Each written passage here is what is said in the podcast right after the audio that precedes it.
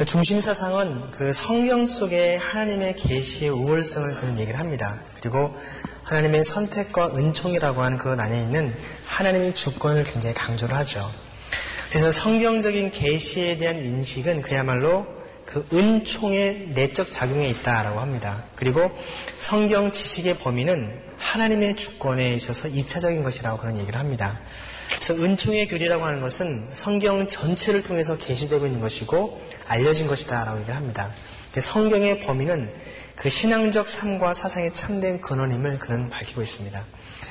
이제 그의 사상을 제가 몇 가지 좀 이렇게 상대적으로 비교를 좀 해봤는데요. 루터하고 쯔빙글리를 좀 비교해보면 가장 좀 비교가 쉬울 것 같아서 사고 구조를 먼저 보면 루터는 상대적으로 연합을 강조합니다. 반면에 쯔빙글리는 좀 구별을 좀 강조하는, 구분하는 것이 좀 많이 강조되어 있고요. 기독론에 있어서도 이 루터는 신성과 인성의 일치를 강조합니다. 그래서 토투스 크리투스라고 얘기를 하는데 결국에는 나중에 여기에서 나온 것이 이제 그 편제설이라고 하는 얘기를 합니다. 유비커터스라고 하는 바로 유비커티. 이제 그 루터의 사상은 그야말로 그리스도의 그 신성이 온 우주 가운데 충만한 것처럼 그리스도의 인성도 충만하다는 것입니다. 편제한다는 것이죠. 그래서 그러한 사상이 바로 편제설, 유비커티라고 하는 이제 그런 사상을 얘기하는 반면에 쯔빙글리는 그렇게 얘기하지 않습니다. 그리스도의 신성은 온 우주 가운데 충만하지만 그리스도의 인성은 하나님 보좌 우편에 앉아, 지금 승천하셔서 하나님 보좌 우편에 앉아 계시는 것이지 인성이 온 우주 가운데 충만하지 않다라는 것입니다. 그래서 오히려 구별을 강조하면서 이런 사상이 아까 얘기했던 그런 그 성찬 논쟁에 있어서 바로 그리스도의 살과 피는 인성은 하나님 보좌 우편에 앉아 계신 것이지 지금 여기에 오시지 않는다. 오히려 신성으로서만 의미 있는 것이다라고 얘기를 합니다. 그런 차이에서, 기독론적인 차이에서 그가 루터와 차이가 있었음을 기억을 할 수 있고요. 말씀에 대한 것에 대해서도 루터는 기록되고 선포된 말씀을 강조한 반면에 쯔빙글리는 내적인 말씀, 내적인 말씀은 무엇입니까? 그 안에 거하시는 성령님이 역사하심을 강조하는 것을 보게 되죠. 승리론에 대해서도 아까 말씀드린 대로 루터는 공제설을 이야기하면서 그 표시와 실체 이거 자체는 하나다라고 얘기하는 반면에 쯔빙글리는 상징설로서 이 표시와 실체는 서로 구별된다. 그래서 물질보다는 정신이 더 우위에 있다라고 하는 사상들을 펼치게 됩니다. 그래서 여러분들이 쯔빙글리하고 루터에 대한 책들을 접하실 때 그 루터 이전의 복음주의를 전파한 사람이 없다면서 이제 루터는 자기 스스로를 복음주의의 유일한 근원이라고 생각을 합니다. 이 반면에 쯔빙글리 같은 경우는 루터의 책을 전혀 읽지 않았다고 하면서 자기 스스로 독자적인 사상을 발전시켰다라고 얘기를 하면서 약간 미묘한 차이가 있습니다. 그래서 그 독일의 학자들은 아무래도 쯔빙글리의 사상은 루터에게서 영향을 받았다라고 얘기를 하는데 스위스 학자들은 뭐라고 얘기할까요? 그런 좀 차이가 있습니다. 쯔빙글리의 사상은 독자적이다. 이런 약간 민족적인 차이가 좀 있습니다. 그래서 그 스위스 학자인 아돌히라고 하는 학자는요, 자신의 사상을 정당화하기 위해서, 쯔빙글리가 자기 자신의 사상을 정당화하기 위해서 루터의 글을 읽은 것이지 루터의 사상에 영향을 받은 것은 아니다라는 식으로 변호하기도 합니다. 아무튼 이런 루터와 쯔빙글리의 좀 차이가 있는 것을 좀 보면 되고요. 그리고 이제 1525년에 쓴 주제 가운데 참된 종교와 거짓된 종교에 관한 주제를 하게 됩니다. 그래서 여기에서는 성만찬이 상징적이고 기념적인 의미라고 하는 것을 강조를 합니다. 그래서 개혁적인 예배를 드렸고 1종 제찬이 아닌 2종 제찬, 떡과 포도를 둘 다 주는 것을 합니다. 그리고 희생제사에서 영적 교제로 이제 그런 얘기를 하게 되고요. 성만찬은 단순한 상징이기 때문에 그리스도는 실제적으로는 존재하지 않는다. 그곳에 부재한다라고 하는 것을 얘기합니다. 왜냐하면 아까 말씀드린 것처럼 그리스도의 인성은 어디에 있다고요? 부활하신 다음에 승천을 통해서 하나님 보좌 우편에 앉아 계신다라고 보았기 때문에 이제 그렇게 보았던 것입니다. 그래서 이제 말씀과 성례의 구조에서 보면 카톨릭은 성례가 중심이고 상대적으로 말씀은 좀 정속적인, 부차적인 의미가 있다고 본다면 루터는 반면에 말씀과 성례가 서로 대등하다라고 보는 입장입니다. 반면에 쯔빙글리의 입장은 말씀이 중심이고 성례는 오히려 부차적이다라고 하는 이런 차이점이 있는 것을 봅니다. 결국 이 쯔빙글리는 말씀을 통해서 분여되어지는 은혜를 확인하고 공적으로 시위하는 것이 바로 성례다라고 하는 것입니다. 데몬스트레이트, 데모한다고 하지 않습니까? 데몬스트레이트 하는 것이 바로 이 성례다라고 얘기하는 것이죠. 그래서 예배를 드린다가 아니라 스빙리식으로 표현하면 말씀을 통해 은총을 나누어 줌이 적합하다라고 얘기를 하는 것입니다. 예배 드리는 것, 그 표현, 우리 보통 교회 갈 때 예배 드리러 간다 하지 않습니까? 근데 그것이 아니라 말씀을 통해서 은총을 나누어 주는 것이다라고 그런 표현을 합니다. 이제 그 신학사상을 이제 구체적으로 들어가면 첫 번째 신론에 대한 것을 좀 다뤄보겠습니다. 근데 하나님의 절대 주권, 하나님의 예정을 굉장히 강조했습니다. 그래서 하나님의 일체성을 그 이제 강조를 하게 되는데요. 하나님의 영원하심, 무원하심, 창조되지 않은 분임을 그는 이야기를 합니다. 하나님의 섭리는 완전 무결하다라고 하는 것을 굉장히 많이 강조를 합니다. 그래서 인간이 죄를 짓는 것에 대한 책임은 전적으로 인간에게 있음을 이야기를 하는 것입니다. 여러분 종종 그 인간의 그 자유의지에 대해서 여러분 다루지 않습니까? 자유의지에 대한 부분을 보통 얘기할 때 아니 인간이 자유가 있으면 자기 마음대로 할 수 있는 것이 아니냐 이런 얘기를 하긴 하는데 간략하게 한번 자유의지에 대한 논쟁을 좀 말씀드리면요. 마틴 루터하고 처음에 에라스무스가 서로 그 자유의지에 대해서 논쟁을 하게 됩니다. 근데 자유의지라고 하는 것은요. free will이라고 얘기하거든요. will. will이라고 하는 것은 다른 말로 얘기하면 어떤 mind, spirit이라고도 얘기할 수 있습니다. mind 쪽에 좀 가까운데요. 그러면은 어떤 spirit이라고 하는 영이 있고 영과 혼과 육. 어떤 우리가 얘기하는 어떤 바디라고 하는 어떤 육체, 어떤 신체를 얘기하죠. 그래서 사람의 영과 혼과 육이 있는데 전통적으로 어떤 인문주의자들은 영적인 것은 선하고 육적인 것은 악하다라고 약간 어떤 이분법적인 그런 구분들을 많이 해왔습니다. 실제 이런 사상들은 우리 초대교회도 보면 영지주의 사상에서도 이런 부분은 분명히 나타납니다. 영지주의자들은 영은 선하고 육은 악하기 때문에 두 가지 반응이 나타나죠. 초대교회의 그 영지주의 같은 경우는 첫 번째는 쾌락주의가 나옵니다. 성경에 보면은 사도행전에 뭐라고 하냐면 에피쿠루스라고 하죠. 에피쿠루스 학파가 바로 이 쾌락주의고요. 또 반면에 또 하나의 어떤 학파는 스토아 사상 두 가지가 이제 나오게 됩니다. 영지주의로 인해서. 그래서 쾌락주의는 영은 선하고 육은 악하기 때문에 어차피 영적으로 구원만 받으면 육은 마음대로 즐겨도 된다. 실제로 원래 좀 더 엄밀하게 말하면 에피쿠로스 이 사람은 인간이 죽는 순간 영혼은 육체뿐만 영혼도 다 완전히 소멸된다는 것입니다. 모든 원자가 다 소멸되기 때문에 그래서 이제 결국에는 우리가 죽고 나면 다 끝이다. 그래서 결국에는 아주 정말 우리가 소위 말하는 놀고 먹고 마음대로 인생은 정말 굵고 짧게 뭐 이런 식으로 이제 살아가는 그 쾌락주의 사상이 있었던 것이고 반대로 스토아파의 어떤 의미는 뭐냐면 영적인 것은 선하고 육적인 것은 악하기 때문에 오히려 육적인 것을 제하고 영적인 것을 추구하자 굉장한 금욕주의로 많이 흘러가게 됩니다. 그래서 이 스토아 사상 오히려 금욕주의적인 성향으로 많이 흘러가게 되죠. 그래서 이들은 굉장히 어떤 고행을 하거나 이런 식으로 하는 양극단의 모습을 보게 됩니다. 이런 영지주의 사상들로 인해 초대교회 가현설이라고 하는 도케티즘 같은 이단도 실제 나타나게 되는데요. 실제로 초대교회 가현설 이단 같은 경우 보더라도 예수님이 육체로 오신 것을 부정합니다. 뭐라고 하냐면 이 가현설이라고 하는 것 자체는 예수님이 영적 선하신 분이신데 어떻게 육적인 악한 육적인 육체의 몸을 입고 올 수 있냐는 것이죠. 그래서 예수님이 실제 육체의 몸을 입고 오신 것이 아니라 육체의 몸을 입고 온 것처럼 보였을 뿐이다 라고 얘기를 하는 것입니다. 그래서 여기에 대해서 요한일서라든가 요한일서 2, 3서 이렇게 보면은 사도연이 강력하게 반발을 합니다. 그래서 처음부터 요한일서도 보면은 내가 보았고 만졌고 들었고 처음부터 실제로 주님을 내가 다 육체적으로 봤다라는 것입니다.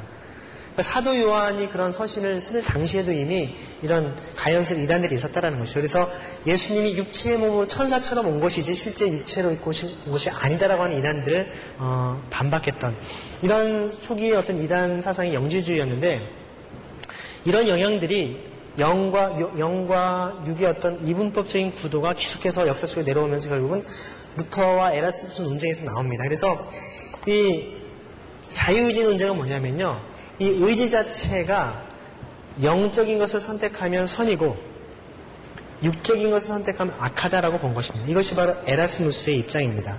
그래서 이 혼적인 것은 자유의지를 가졌다라고 얘기를 하는 것입니다.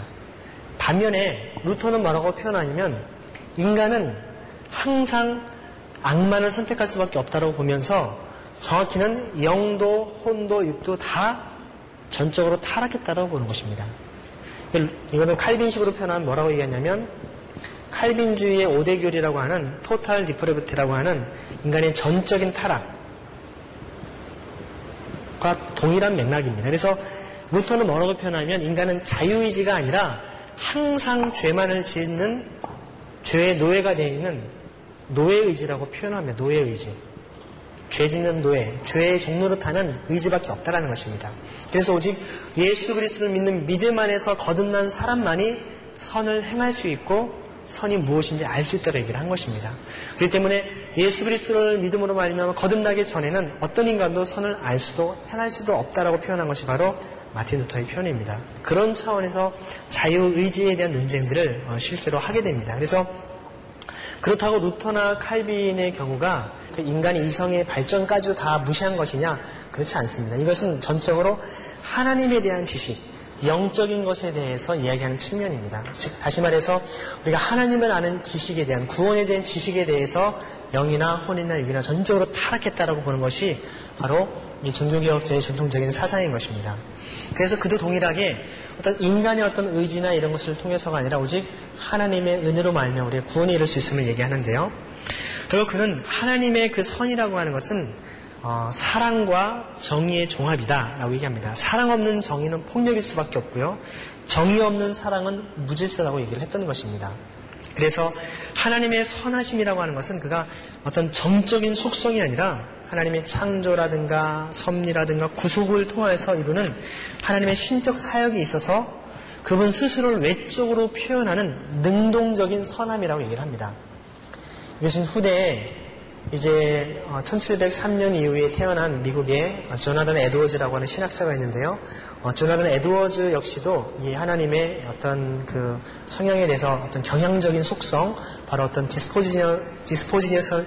디스포지셔널이라고 하는 이런 어떤 성향적 본질론을 이제 펼치게 되는데, 이런 것도 굉장히 흡사한 부분을 볼 수가 있습니다. 즉 어떤 하나님의 어떤 그 속성 자체가 어떤 그 딱 한정된 것이 아니라 끊임없이 세상을 변화시켜 간다는 것입니다. 이것은 어떤 의미에서 얘기가 나오는 것이냐면, 하나님의 내재성과 초월성이라고 하는 이 상반된 개념 때문에 이런 논쟁들이 많이 나옵니다. 즉 하나님께서 저 멀리 계시는 초월적인 분으로 얘기할 때 우리를 구원을 가져다 주는 분이시긴 하지만, 이 역사 속의 어떤 문제나 고통의 문제, 이 역사의 불의에 대해서는 무관심한 것이 아니냐, 이런 얘기를 하는 거에 대해서 그렇지 않다. 하나님 역사 속에 끊임없이 이 역사 속에 개입하시고 변화를 추구하신다. 내재성들을 강조하는 것인데, 이것이 잘못되면 마치 하나님이 계속 뭔가 변화를 추구하는 것처럼, 변화한다라는 것은 하나님의 영원성의 어떤 뭔가 결격사유가 되는 것 같고, 뭔가 하나님의 어떤 변함없음에 뭔가 치명적인 것이 아니냐라고 얘기하는 입장 아니겠습니까? 근데 여기에 대해서 어떤 화이트헤드와 같은 어떤 하나님께서 점점 더 뭔가 그 과정신학이라고 얘기하는데요. 어떤 점점 변해져가는 그런 과정으로 해석하는 학자가 있지만, 전통적인 신학은 이런 과정신학도 아닌 오히려 하나님의 그 속성 자체가, 그 성형 자체가 끊임없이 역사 속에서 우리 안에 거하시고 이 세상을 변화시키는 역동적인 그 실제로서 존재한다라고 하는 측면으로 보고 있다는 것입니다. 아무튼 그런 내용들이 여기에 보면 찌빙글리의 사상 속에서 어떤 하나님의 선하심이라는 것 자체가 능동적이다라고 하는 것은 굉장히 어떤 중요한 의미가 담겨있는 것입니다. 그래서 그 안에 모든 신적인 속성들을 포함하기 때문에 완전한 하나님이심을 그런 이야기를 하고 있습니다. 여러분 사실 이 찌빙글리의 그런 신학사상 가운데 그가 가장 자신있게 이야기했던 그 이론이 바로 이 신론에 대한 겁니다. 하나님에 대한 이론을 굉장히 자신있게 얘기했는데, 그 이런 것에 근거해서 오직 유일신 하나님만을 섬길 것을 얘기했기 때문에 마리아 숭배, 성인 숭배, 성리에 대한 일체의 그런 숭배를 다 비판을 했습니다. 그래서 마리아는 하나님의 어머니이긴 하지만 마리아가 신성을 지닌 것은 아니다라고 분명히 얘기를 했고요. 성인들, 우리가 보통 우리 교회에서 서로 성도님이라고 얘기하지 않습니까? 여러분, 카톨릭에서는 그렇게 표현하지 않습니다. 성인이라고 하는 말은, 영어로 세인트 아닙니까? 세인트라고 하는 말은 이 땅에서 성화를 완성되어서 천국 가는 사람을 성인이라고 합니다. 성자라고도 표현하죠. 근데 보통은 여러분, 우리나라에 카톨릭이 들어온 지 지금 한 200년이 넘었는데요. 우리나라에 지금 성인으로 올라간 사람이 100여 명밖에 되지 않습니다. 200명이 채 안 됩니다. 역사적으로 2년에 한 명꼴 구원받았다는 얘기입니다. 우리가 볼 때 이해가 되지 않죠. 그럼 나머지 분들 다 어디가 계시냐? 카톨릭에서는 어디가 있습니까? 연옥에가 있다는 얘기입니다. 그런 차이점이 있습니다. 그래서 연옥에가 있는 이들이 그들이 남아있는 공덕을 다 쌓아야지만, 메리툼이라고 하는 공덕을 다 쌓아야지만 천국에 갈 수 있다는 겁니다. 그런 교리가 있기 때문에 면죄부 같은 게 나온 겁니다. 면죄부를 사기만 하면 바로 여러분의 부모님과 여러분 자신의 영혼이 연옥에서 천국으로 올라간다라고 얘기를 했던 것입니다. 실제 카톨릭에서는 우리가 성 아고스티누스, 성 프란시스 이렇게 성자 붙이는 사람만 천국 같다라는 것입니다. 그렇기 때문에 이런 천국에 간 사람들, 성인들이야말로 굉장히 거룩한 사람이기 때문에 그들에게 기도를 할 때 우리의 기도가 훨씬 더 효력이 넘친다, 효력이 있다라고 해서 그들에게 기도를 하는 것입니다. 그래서 카톨릭은 보면 여러분 쭉 묵주를 가지고 쭉 돌면서 기도하지 않습니까? 다 성인 숭배 사상이 거기에 담겨 있는 것입니다. 그런 성인들 가운데 최고의 효력을 가진 사람이 바로 마리아라는 것입니다. 왜냐하면 마리아는 예수님의 어머니셨고 하나님의 어머니이기 때문에 마리아에게 기도하는 기도야말로 흠승지례라고 하는데, 그 기도야말로 가장 하나님 앞에 확실한 응답을 받는 기도라고 하는 것입니다. 그래서 카톨릭에서는 성당에 들어가자마자 제일 먼저 마리아 어떤 상이 있잖아요. 그 앞에 비는 것입니다. 종교개혁자들이 이것을 다 비판한 것입니다. 기도는 오직 아버지 하나님께만 기도하는 것이고 예수 그리스도의 이름으로 기도하는 것이지 어떤 성인, 성자로도 기도하는 것이 아니다. 마리아 숭배도 다 비판했던 것입니다. 그런 차원에서 이제 찌링글리 역시도 그런 부분을 비판했던 것이고요. 성인들도 예배의 대상이 아니라 삶으로 우리가 본받아야 될 대상임을 얘기를 합니다. 그래서 성례도 상징에 불과하지 하나님의 은총을 또 기념하는 것에 불과하다라고 얘기를 합니다. 하나님과 자연에 대해서도 이제 이건 폴 틸리히가 이제 해석해놓은 것을 제가 정리를 해봤는데요. 루터 같은 경우는 자연 속에 비합리적이고 신비적인 요소가 여전히 있다라고 얘기를 하는 반면에 찌빙글리는 하나님은 이 자연 속에 계시지 않고 다만 자연에게 법칙을 주심을 통해서 정말 자연의 법칙적인 구조를 통해서 하나님께서 다스린다라고 얘기를 하는 것입니다. 결국 이러한 것들이 근대화된 혹은 산업화된 사회의 어떤 단서를 제공합니다.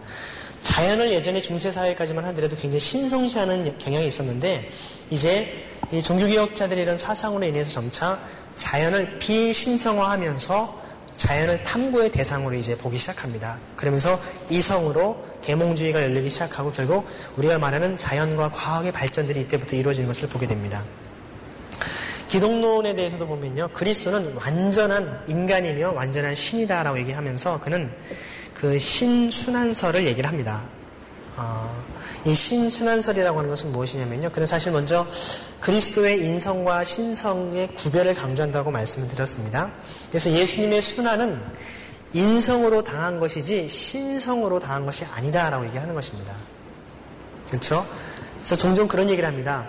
예수님이 죽지 않습니까? 십자가에서. 그러면 신성으로도 죽은 것이 아닙니까? 라고 종종 학생들이 물어옵니다. 신성으로는 주님은 영원하신 분이기 때문에 신성으로 죽은 것이 아니라 인성으로 돌아가신 것입니다. 그래서 이것은 553년에 있었던 콘스탄티노플 공의회를 어떤 결정을 이어받은 것인데 그 당시에 성부순환설은 이단이었습니다. 성부순환, 아버지 하나님이 순환을 당한다. 이것은 이단이라는 것입니다. 성자가 순환을 당했다. 바로 신순환설을 얘기를 하는 것입니다. 그리고는 연옥을 부정합니다. 연옥에서의 보상이라고 하는 것은 그리스도의 공적을 해치는 것이다. 즉 그리스도의 십자가 보혈로만 구원을 얻는다고 했지 어떠한 인간의 노력, 메리툼으로도 가능하지 않다라고 하는 것을 분명하게 얘기를 했던 것입니다. 그리고 죄가 용서되면 벌도 없어진다라고 얘기를 합니다. 왜냐하면 여러분 카톨릭 교회에서는요. 고해하고 나면 죄는 없어지는데 내세에서 받아야 될 벌은 없어지지 않는다 해가지고 이를 비판을 했던 것입니다. 그래서 엄밀한 의미에서 여러분 면죄부라고 얘기하면 안 되고 카톨릭이 사실 그때 중세에 팔았던 것은 면벌부라고 얘기해야지 옳습니다. 이런 의미에서 보통 사면증이라고도 표현하는데 아무튼 우리가 워낙 면죄부라는 말을 쓰기 때문에 그렇게 사용을 하고 있고요. 인덜전스입니다. 영어로는요. 그리고 로마서 8장 1절에 근거해서 그는 믿는 자가 연옥에서 정죄받는 것은 성서의 가르침에 어긋난다라고 얘기하는 것입니다. 그래서 카톨릭에서는 연옥에 있는 어떤 연옥에서의 어떤 그런 그들의 공덕, 메리툼이라고 하는 공덕을 쌓기 위해서 계속해서 선행을 베풀어야 되고 또 순례 여행을 해야 되고 혹은 여러 가지 그런 면죄부를 사리 이런 것들을 계속 요구를 했던 것입니다. 성례론을 보면요, 이제 상징설을 그런 얘기를 하는데. 그리스도는 인성으로는요 하나님의 우편 안에 계시기 때문에 성찬 안에 계실 수 없다라는 것입니다. 그리스도를 먹는다라는 것은 영적으로 먹는 것이고 이것을 믿는다라는 뜻입니다. 그래서 성례가 인간에게 유익을 주는 것이 아니라 성령이 인간에게 유익을 준다라고 얘기하는 것입니다. 성례의 역사를 훨씬 더 강조했던 것입니다. 그래서 루터는요 하나님께서 은총을 주시면 유한도 무한을 수용할 수 있다. 제 스펠링이 잘못되어 있는데요. F가 들어가야 됩니다. 피니툼입니다. 피니툼 사팍스 인피니트라고 해서 이제 얘기한 것처럼 그 유한도 무한을 수용할 수 있다라고 하는 것을 얘기한 반면에 찌빙글리는 성령이라고 하는 무한한 분을 성례가 담을 수 없기 때문에 그리스도의 신성을 빵과 포도주에 담을 수 없다. 바로 피니툼 논 사팍스 인피니트라고 이제 표현을 한 것입니다. 그래서 결국에는 성례라고 하는 것은 역사적 신앙을 기억하는 것이고 또 신앙을 증가시키는 것으로 이제 하나님과 천사와 모든 사람 앞에서 자기의 신앙을 서약하는 것이다. 선서하는 것이다. 라고 그는 표현을 합니다. 이제 그의 교회론을 간략하게 보면요. 그는 참된 교회라고 하는 것은 가시적인 교회나 어떤 조직들의 복합이 아니라 부름받는 그 선택된 자들 혹은 구원받는 사람들의 전체 사귐이라는 것입니다. 코이노니아라고 얘기하지 않습니까? 바로 코이노를 강조한 것이고요. 교회를 가시적인 교회와 불가시적인 교회로 얘기합니다. 가시적이라고 하는 것은 보이는 교회, 불가시적인 교회는 보이지 않는 교회. 이 표현을 나중에 사실 여러분 칼빈도 동일하게 씁니다. 가시적 교회, 비가시적 혹은 불가시적이라고 표현하는데 영어로는 visible church, invisible church 얘기합니다. 그래서 나중에 이 표현을 아담 스미스라고 하는 사람이 자본주의를 얘기하면서 보이지 않는 손, invisible hand라고 하는 말을 사실 이 찌빙글리라든가 혹은 여기에 칼빈이 사용했던 용어를 이제 사용한 것을 볼 수가 있습니다. 가시적 교회는 현재 교회에 나오는 그리스도에 대한 신앙을 고백하는 사람들, 눈에 보이는 우리 교회를 얘기하는 것입니다. 하지만 불가시적 교회는 하나님으로부터 선택받은 그 천상의 교회, 영원한 교회를 상징하는 그런 의미인 것입니다. 그래서 이제 특정한 교구나 지역에 제한되지 않기 때문에 보편적이고 또 사도들의 믿음과 실천을 참으로 계승할 때 교회는 사도적이라는 것입니다.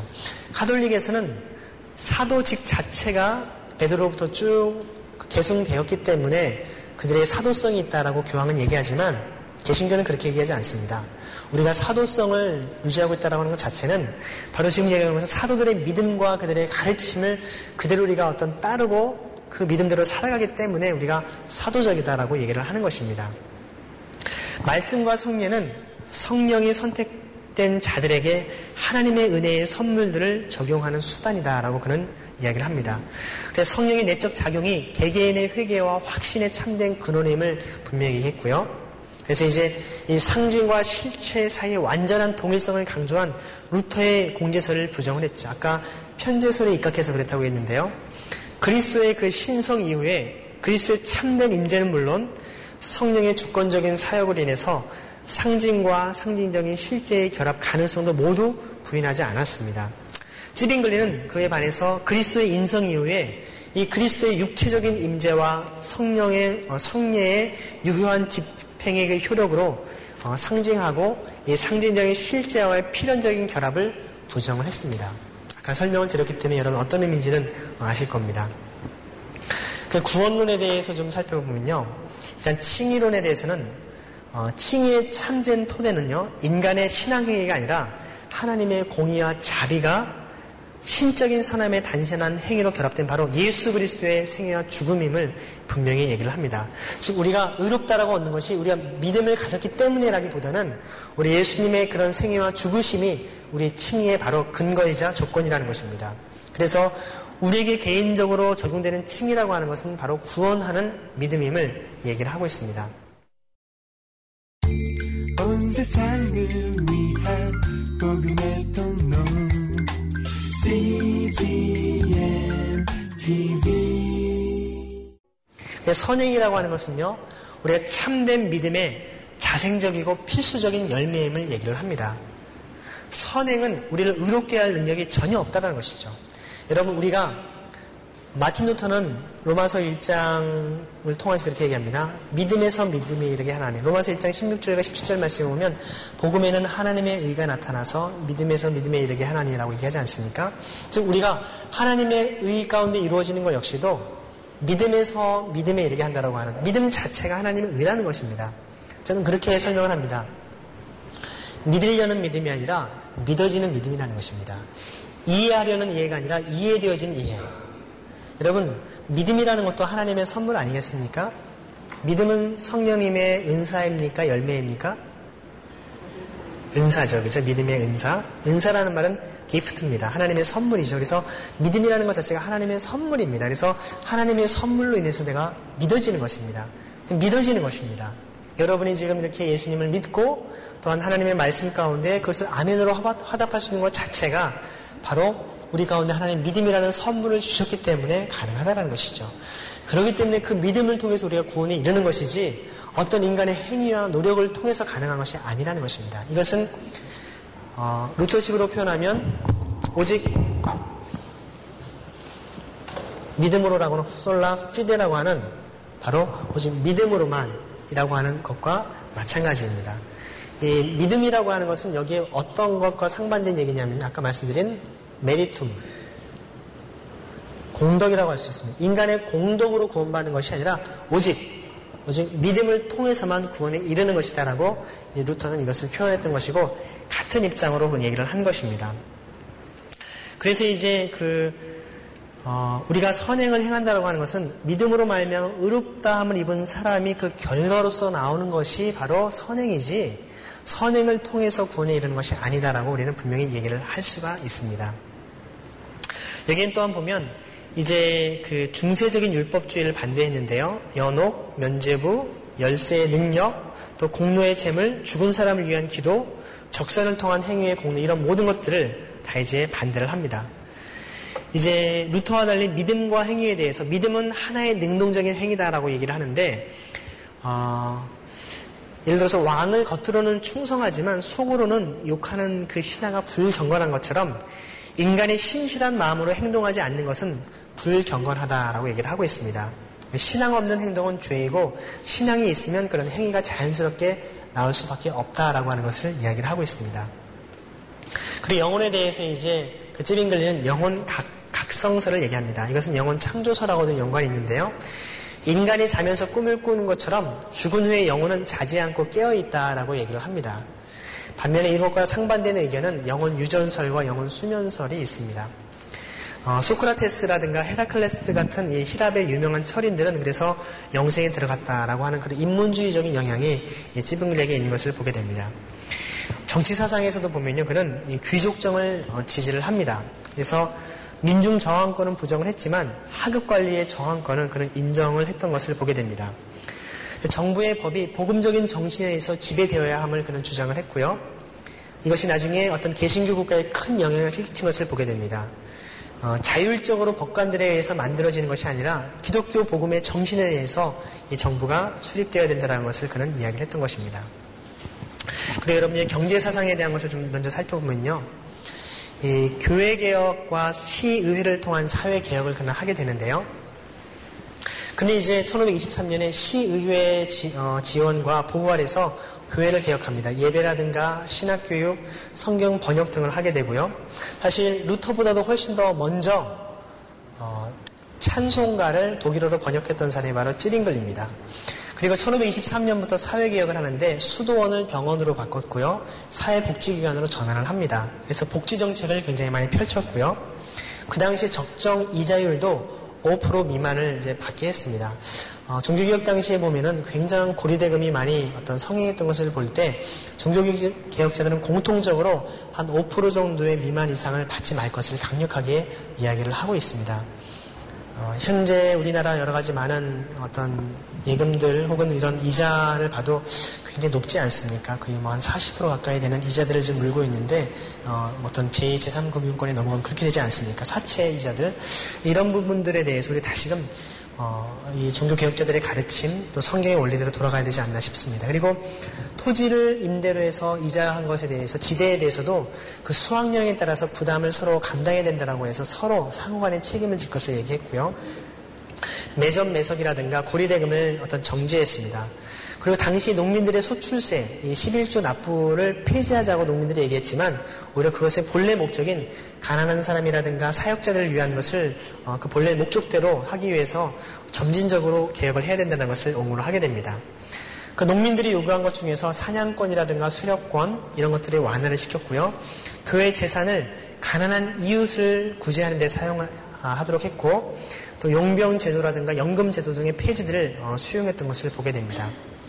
우리 한국 교회가 이런 어떤 재산에 대한 재물에 대한 것을 우리가 정말 우리가 하나님 앞에 새롭게 변화하지 않으면 사회적으로 더 많은 지탄과 비난을 우리가 어떤 피할 수 없지 않을까 생각을 해보게 됩니다.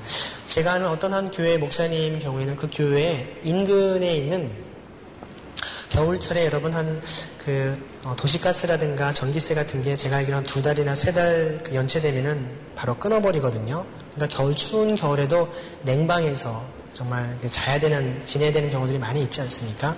그런 분들이 세금도 제대로 낼 형편이 못돼서 그냥 사시는 분들이 많이 있거든요. 그래서 어떤 한 교회 목사님께서는 그런 지역 주민들을 파악을 해서 주민센터에서 파악을 해서 한 100여 가정 정도에게 그들의 모든 전기세와 그리고 밀려서 끊긴 그 가정들의 도시가스 요금을 대신 교회에서 다 이제 물어드렸다라고 하는 이야기를 제가 전해드린 적이 있습니다. 결국 제가 한 1,000만 원 정도 이상의 비용을 드린 것으로 알고 있는데 결국 한 100여 가정 정도가 다시 어떤 겨울철에 그들이 따뜻한 어떤 생활을 할 수 있도록 배려를 했다라는 얘기를 들었습니다. 사실 그런 혜택을 받은 사람은 누가 한지 모르죠. 어떻게 됐는지 모르지만 교회는 주위 사람들의 어려움들을 구체적으로 돕는 그런 지혜를 발휘하는 것을 봅니다. 오늘날 우리 시대의 교회가 이런 종교개혁자들처럼 가난한 사람들, 빈민들 위해 구체적인 구제와 그들을 섬기는 노력들을 해야 할 것이고요. 뿐만 아니라 제도적인 차원에서의 어떤 이런 정책들이 바르게 반영될 수 있도록 함께 우리는 힘을 써야 할 것입니다. 아까 말씀드린 것처럼 이제 그는 하나님의 의를 향한 인간의 의를 계속해서 강조합니다. 사회 현실 속에서 하나님의 의를 이루도록 그런 노력을 했던 것이고요. 즉 하나님의 나라는 말씀 사건 속에서 지금 영에 임한다라는 것입니다. 이 말씀을 세상을 구체적으로 변화시키는 능력이라고 보았던 것입니다. 즉 하나님의 나라라고 하는 것이 단순히 죽고 난 다음에 저 천국에서 경험하는 그런 것만이 아니라 예수는 믿고 난 백성들이 이미 너희 안에 하나님의 나라가 임했다라고 하는 그 주님의 말씀처럼 이 땅에서 하나님의 통치와 다스림이 임할 수 있도록 행해야 된다는 것을 분명하게 그는 이야기를 했던 것입니다. 그래서 이러한 어떤 것 가운데 하나님의 어떤 그 의가 이 땅에 구체적인 열매를 맺히도록 그는 얘기했던 것을 봅니다. 하나님의 의야말로 절대적인 척도이며 기준이고 그 핵심이 바로 사랑의 계명으로 요약된다고 얘기했습니다. 반면에 인간적인 의는 상대적이고 부차적이고 또 이것은 인간에 의해 규범을 성경에 게시된 하나님에 의해서 찾아야 된다라고 그는 끊임없이 이야기를 했던 것입니다. 그래서 인간의 의는 하나님의 의를 향해서 나아가고 세상 나라는 하나님의 나라를 향해서 나아가야 됨을 분명하게 이야기를 하고 있는 것입니다. 이것은 기존 사회 질서를 결코 절대화하지 않고 끊임없이 상대화시킴을 통하여서 하나님의 의를 구할 수 있는 삶을 얘기했던 것입니다. 국가는 그래서 사랑의 계명이 아닌 공권력을 사용해서 사회 질서를 유지해야 되지만 사랑의 나라를 이룰 수 있도록 노력을 해야 된다고 얘기했던 것입니다. 그래서 신앙의 바탕 위에서 하나님의 나라를 위한 사회 또 윤리적인 책임을 강하게 느끼는 가운데에서 현실 교회와 사회를 실제로 그는 갱신시키기 위해서 이 정치적인 행동을 옮겼던 사람입니다. 그리고 그는 생명을 위한 복지와 섬김의 경제를 했었는데요. 사람의 권리와 경제적인 효율성을 동시에 만족시키는 것을 그는 강조를 했습니다. 인간을 위한 경제 질서의 기본으로서 사람의 근본 욕구를 충족해야 하고서 정의를 바탕으로 만사를 공평하게 나누는 데 목적이 있다는 것을 얘기를 했습니다. 그래서 인간과 더불어 살아가는 모든 피조 세계의 생명을 함께 위해서 섬겨야 된다는 것을 얘기했습니다. 더불어 산다라고 하는 것. 성경은 분명히 우리 이웃의 어떤 고통과 신음에 대해서 외면하지 말 것을 말씀하십니다. 심지어 여러분 지극히 작은 소자 하나에게 한 것이 곧 나에게 한 것이다 라고 말씀하시는데요. 주님은 냉수한 것이라도 대접한 사람은 결단코 그 상을 하늘나라에서 천것을 잃지 않는다라고 말씀하십니다. 그것은 무엇을 말합니까? 아무리 가난한 사람도 여러분 냉수 한 그릇은 대접을 할 수 있지 않습니까? 아무리 가난한 사람도 냉수 한 그릇을 대접할 수 있는 것처럼 어느 누구도 다른 사람을 섬기고 구제하는 데에서 예외 조항이 없다는 것입니다. 누구나 다 그런 일을 할 수 있다는 것이죠. 그래서 우리가 자기의 재물을 이 땅에 쌓아두는 것이 아니라 주님이 오늘 밤 내 영혼을 너희가 도로 찾아가겠는데 어떻게 하겠느냐 말씀하시는 것처럼 세상의 재물을 쌓아놓는 것이 아니라 우리 하늘의 보화를 쌓는 것. 하늘의 보화를 쌓는 것이 무엇입니까? 1차적으로 교회 헌금을 많이 하는 것일까요? 그것이 아니라 실제로 가난하고 고통받는 사람들에게 우리의 재물을 나누고 섬기는 것, 그것이 교회를 통해서 흘러갈 수 있도록 하는 것이 바로 천국의 하늘의 어떤 보화를 쌓는 것이라고 얘기할 수가 있을 것입니다. 그렇기 때문에 우리가 이 시대에 이런 물질에 대한 부분을 하나님의 공평과 정의에 입각하여서 우리가 불로소득을 취득하는 것을 우리가 거부하고 우리가 땀 흘려 벌어들인 것을 우리가 기쁘게 누릴 수 있는 그런 공의로운 사회가 될 수 있도록 우리 함께 힘을 기울여야 하는 것입니다. 그 당시 이제 이 쯔빙글리는 일체의 구걸 행위를 제거하고 가난한 자들에게 공적인 식사와 질병 치료에 참여할 수 있는 권리를 줍니다. 요즘식으로 표현하면 무상급식과 무상의료를 혜택을 했던 것을 보게 됩니다. 이것은 칼빈도 마찬가지 그렇게 했습니다. 종교개혁자들은 그 당시에 가난한 사람들을 위한 교육과 그리고 의료 혜택을 이것은 정부가 적극적으로 다 해야 된다고 했습니다. 그래서 어떻게 했냐면 그 당시에 수도회라든가 또는 교회의 어떤 카톨릭 교회의 모든 재산들을 몰수하면서 그런 재산을 가지고 그 당시에 엄청난 토지를 사용했던 카톨릭 교회의 지대를 가지고 이 일을 했던 것을 보게 됩니다. 그래서 토지로부터 발생하는 지대 수익 그리고 공제조합과 수녀회 등의 그런 수입을 시의회 위원회로 이관해서 복지기금으로 관리했다라는 것입니다.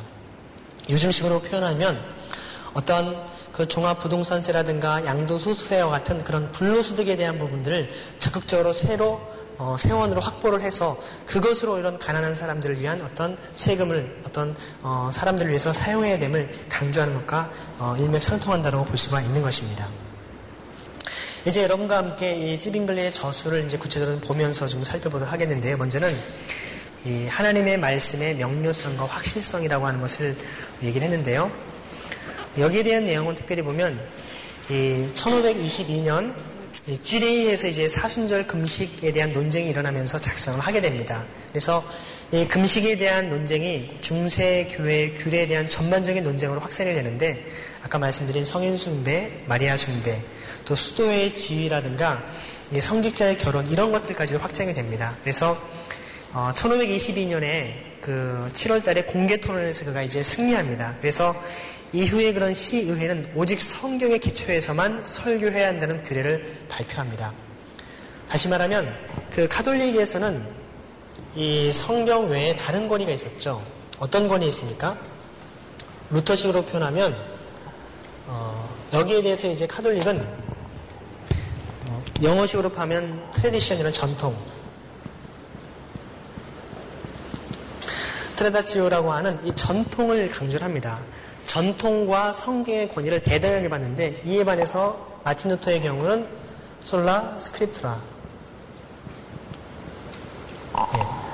오직 성경 혹은 성서라고 얘기하는데요. 오직 성경만으로, 즉 성경과 전통의 어떤 권위에 있어서 카톨릭은 대등하게 봤는데 사실 그 중세를 보면 오히려 전통이 훨씬 더 우위에 있었습니다. 아까 말씀드린 대로 성경의 말씀을 대중들이 거의 알아듣지 못했기 때문에 오직 전통이 더 우위에 있었던, 나름대로 어떤 이 카톨릭 입장에서 제가 설명을 굳이 해드린다면 왜 전통을 이처럼 강조하냐면요, 다른 전통이 아니라 교황이 어떤 교자직권상의 한 말은 무오하다, 교황 무오술이라는 교리가 그들한테는 있는데요. 어떤 의미냐면 교황이 그냥 아무 때나 하는 말이 무오하다라는 것이 아니라 실제 교황이 추기경들이 다 모여가지고 공의회에서 결정된 것을 교황이 반포하는 것, 이것이 바로 무오하다라고 얘기를 하는 것입니다.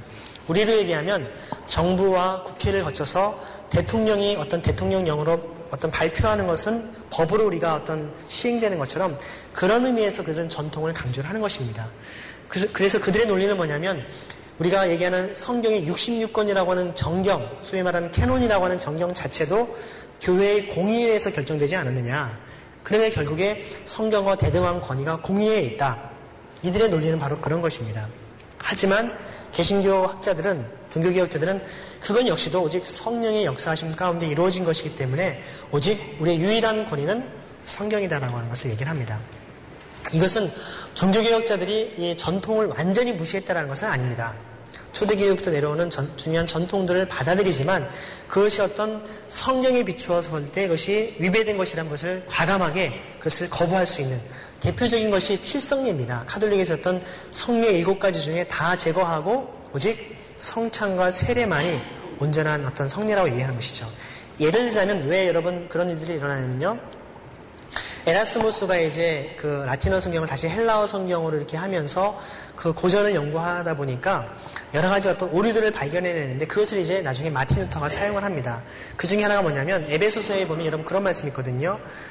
이 크도다이 결혼의 신비어라고 하는 결혼이 신비롭다라고 하는 라틴어로 보면은 이제 미스테리온이라는 단어를 씁니다.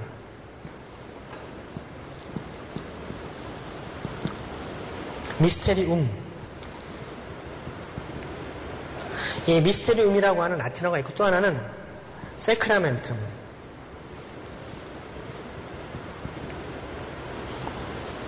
이 세크라멘툼이라고 하는 말은 우리가 성례라고 거룩한 예식을 얘기하고요. 미스테리움은 보통 신비라고 얘기하는데요.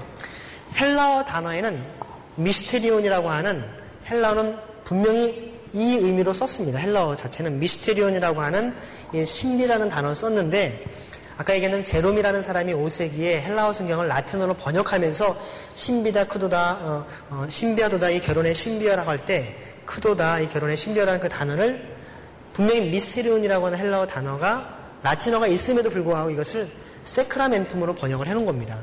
그래서 중세가 1000년 동안 결혼을 성례에 포괄시킨 겁니다. 이런 부분들이 다 잘못 번역된 것이다. 이것은 성례가 아니라 그냥 신비롭다라고 하는 어떤 결혼의 신비로움을 얘기한 것이지 이것이 결코 교회에서 성례로 해서는 안 된다. 이러한 것들로 하나씩 하나씩 성경의 기초에서 잘못된 전통들을 비판을 하기 시작했던 것입니다.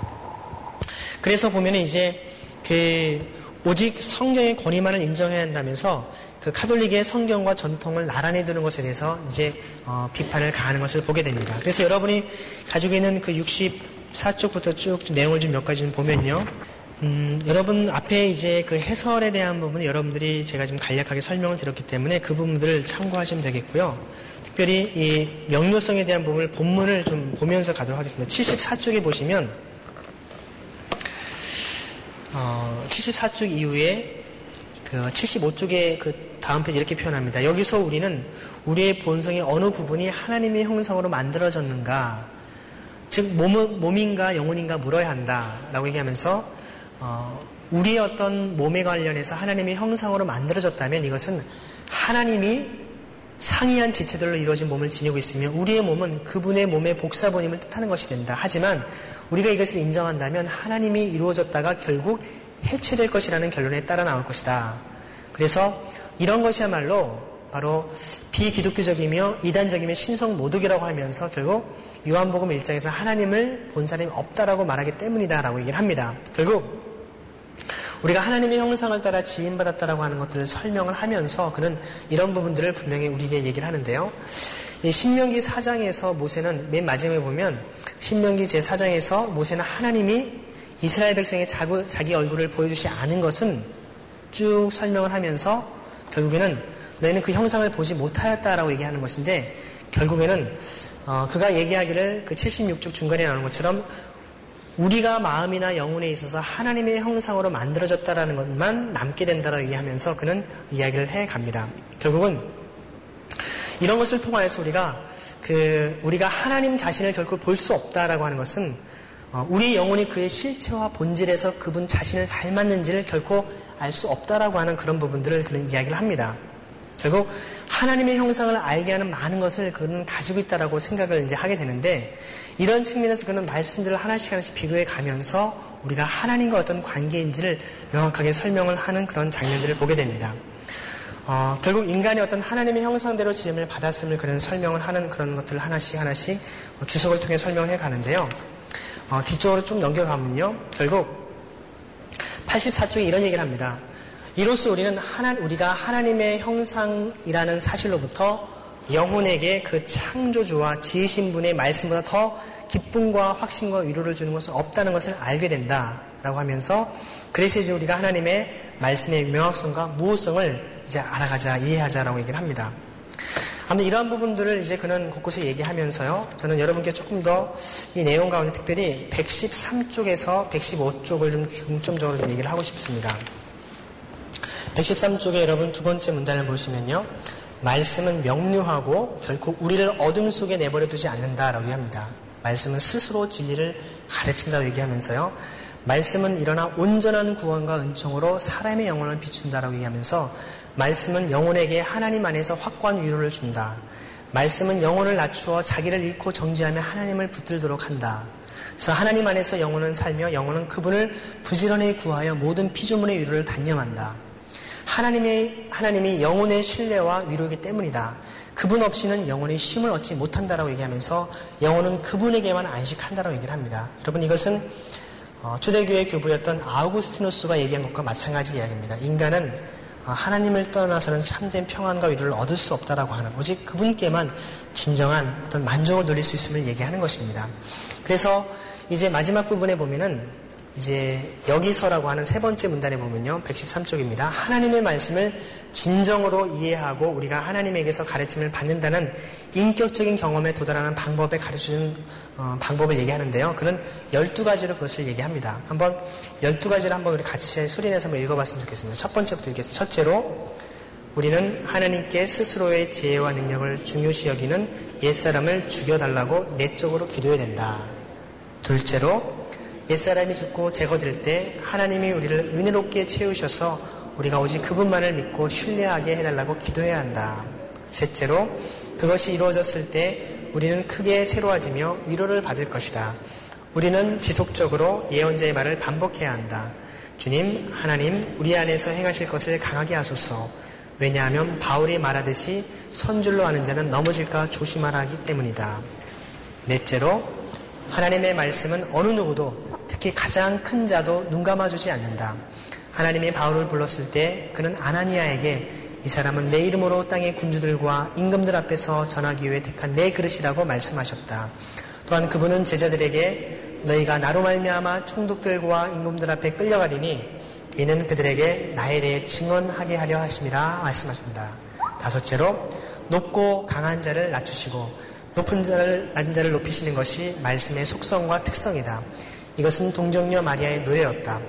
그분은 권세 있는 자를 그 자리에서 내리치셨으며 비천한 자를 높이셨다. 또한 요한은 그리스도에 대해 모든 골짜기가 메어지고 모든 산과 작은 산이 낮아진다고 선언했다. 여섯째로, 하나님의 말씀은 그리스도가 증언하는 대로 항상 가난한 자를 끌어들이고 도우며 위로받지 못하고 절망하는 자를 위로하지만 자신을 의지하는 자는 대적한다. 일곱째로, 말씀은 자신의 유익을 구하지 않는다. 그 이유 때문에 그리스도는 제자들에게나 돈이나 지갑을 가지지 말라고 명령했다. 여덟째로, 말씀은 하나님의 사람들에게 계시되고 완악한 자가 그분을 두려워하고 낮은 자가 하나님 안에서 위로받기를 구한다. 이러한 방식으로 설교하는 자는 의심할 여지가 없다. 아홉째로 넘어가겠습니다. 아홉째로, 그대가 하나님의 말씀이 그대를 새롭게 하며 이전에 사람의 가르침을 들었을 때보다 그것이 더 소중하다고 느껴질 때 이것이 그대 안에서 하나님의 사역이라는 것을 확신할 수 있다. 열 번째로, 말씀이 하나님의 은혜와 영원한 구원에 대한 확신을 준다는 것을 알게 되면 그것은 하나님에게서 나온 것이다. 열한 번째, 말씀이 그대를 부수고 무너뜨리지만 그대 안에서 하나님을 높이는 것을 알게 되면 그것은 하나님의 사역이다. 열두 번째, 하나님을 경외하는 것이 슬픔보다 기쁨을 주기 시작했다는 것을 알게 되면 그것은 하나님의 말씀과 영의 확실한 사역이다. 하나님, 우리에게 그 영을 허락하소서. 아멘. 바로 결론 부분에 이 찌빙글리는 우리가 하나님의 말씀이 얼마나 명료하고 확실한지를 이야기하면서 여러분 이런 12가지 기준을 통해서 그 말씀을 분별하고 따를 것을 이야기를 하고 있습니다.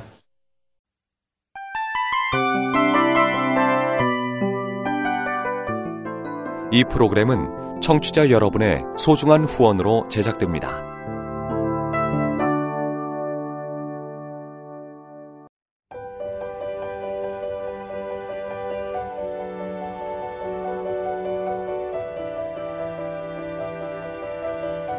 세상에는 수많은 교회들이 있지만 더 깊이 있는 말씀 강해를 찾기 위해 크기로만 교회를 선정하지 않습니다.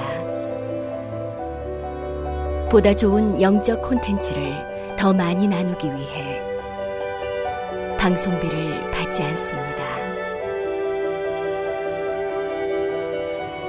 1년 365일 복음만 전하고 싶어서 우리는 광고를 하지 않습니다. 온누리의 복음을 땅끝까지 CGN TV와 함께 땅끝 선교사가 되어주세요.